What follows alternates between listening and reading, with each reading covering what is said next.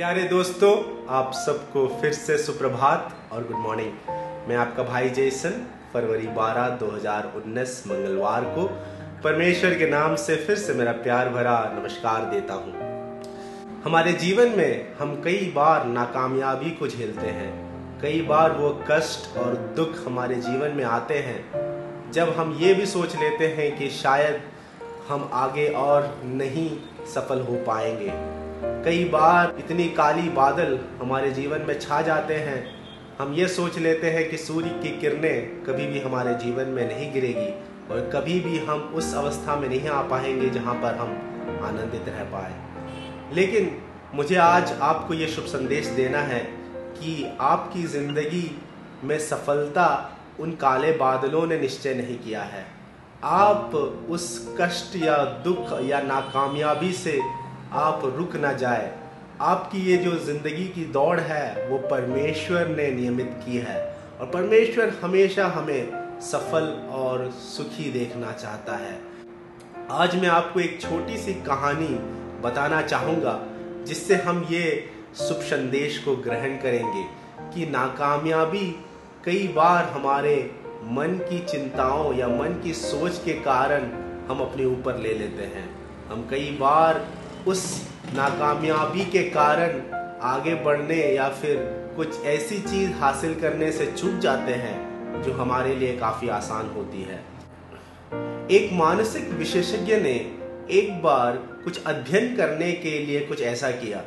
उसने एक बड़ी सी मछली की टंकी ली, जो गिलास से बनी थी, और उस बड़ी सी मछली की टंकी में एक बहुत बड़े मछली को रखा, जो छोटे मछलियों को खाता था और उस टंकी में उसने छोटी छोटी काफ़ी मछलियों को भी रखा। और जैसा कि उम्मीद था कि जैसे ही उन छोटी मछलियों को उस मछली के टंकी में डाला गया जहाँ पर वो बड़ी मछली था, वो बड़ी मछली ने तुरंत उनको देखा और वो तुरंत जाकर उन सबको खा लिया।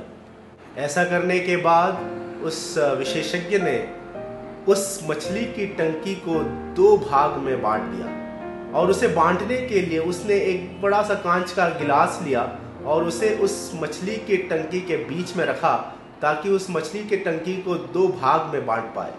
और वो कांच काफ़ी साफ़ कांच था और लगता नहीं था कि वहाँ पर कोई कांच है।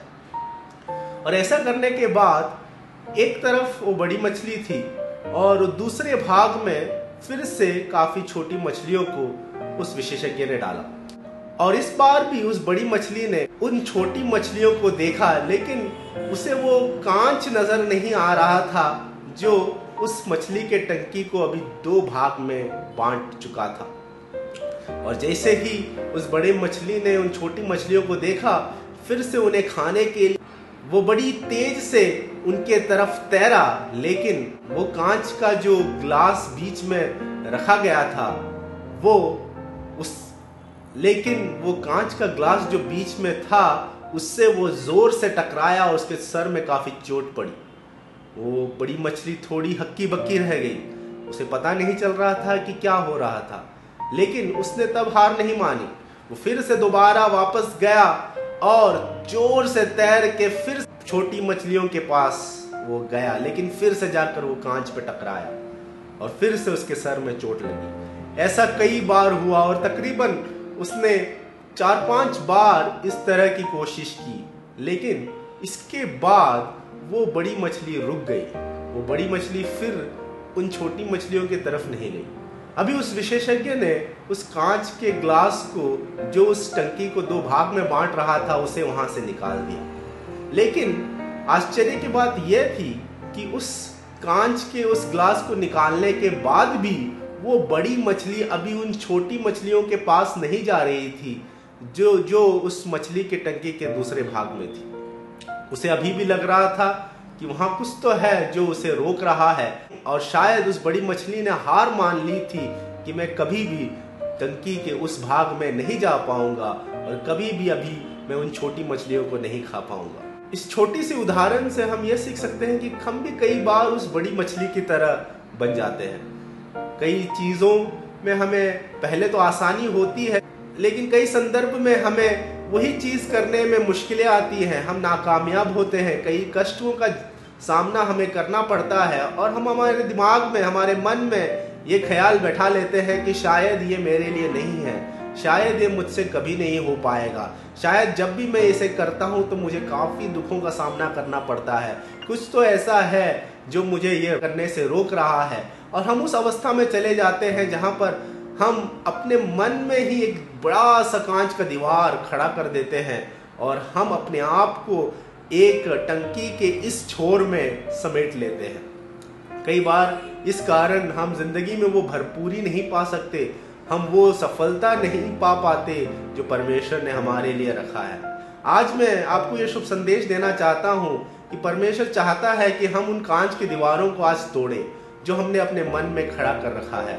हमारा परमेश्वर चाहता है कि हम उन सारी चीज़ों में परिश्रम करें, जिससे हमें परमेश्वर सफलता देना चाहता है। हम अपने मन में कोई ऐसी ख्याल को उपजने ना दे, जो हमें ये बताती है कि हम इस काबिल नहीं हैं, या फिर हम ये नहीं कर सकते। यदि हम परमेश्वर पे आश्रय रखें तो हम सब कुछ कर सकते हैं। हम बाइबल यदि हम पढ़ते हैं तो हम बाइबल में कई उन व्यक्तियों को देखते हैं जिनका जीवन पहले तो काफ़ी नाकामयाब था, लेकिन फिर वो परमेश्वर पर भरोसा रख के कामयाबी में जाते हैं। जिस प्रकार हम देखते हैं यूसुफ का जीवन, उसका जीवन खड्डे से शुरू हुआ, जब उसके भाइयों ने उसे खड्डे में फेंक दिया। फिर उसे एक गुलाम कर कर बेचा गया। फिर वो एक बड़े से एक आदमी के घर में नौकर का काम करता था। फिर उस पर झूठे इल्ज़ाम लगाए गए। फिर वो जेल में गया। फिर भी वो नाकामयाब नहीं था। परमेश्वर ने उसके जीवन में जो योजना बनाई थी, वो अभी भी कायम थी और आखिरकार हम देखते हैं कि किस प्रकार वो प्रधानमंत्री बन जाता है। और कई उदाहरण हैं, जैसे मूसा और जैसे पतरस, जो यीशु मसीह का चेला था। पतरस ने यीशु मसीह को तीन बार ठुकराया जब यीशु मसीह पकड़वाया गया था। यदि हम उस स्थान में रहते तो हम कई बार ये सोचते कि मैंने तो यीशु को ठुकराया है, मैं कभी भी अभी आगे उसका चेला नहीं बन पाऊँगा, मुझे अभी पीछे हटना है। लेकिन हम देखते हैं कि वही पतरस जब पवित्र आत्मा से भरा गया तो यीशु मसीह के उस समाचार को, शुभ संदेश को, वो बड़ी धैर्य से प्रचार करता है और लोगों को मन फिराता है।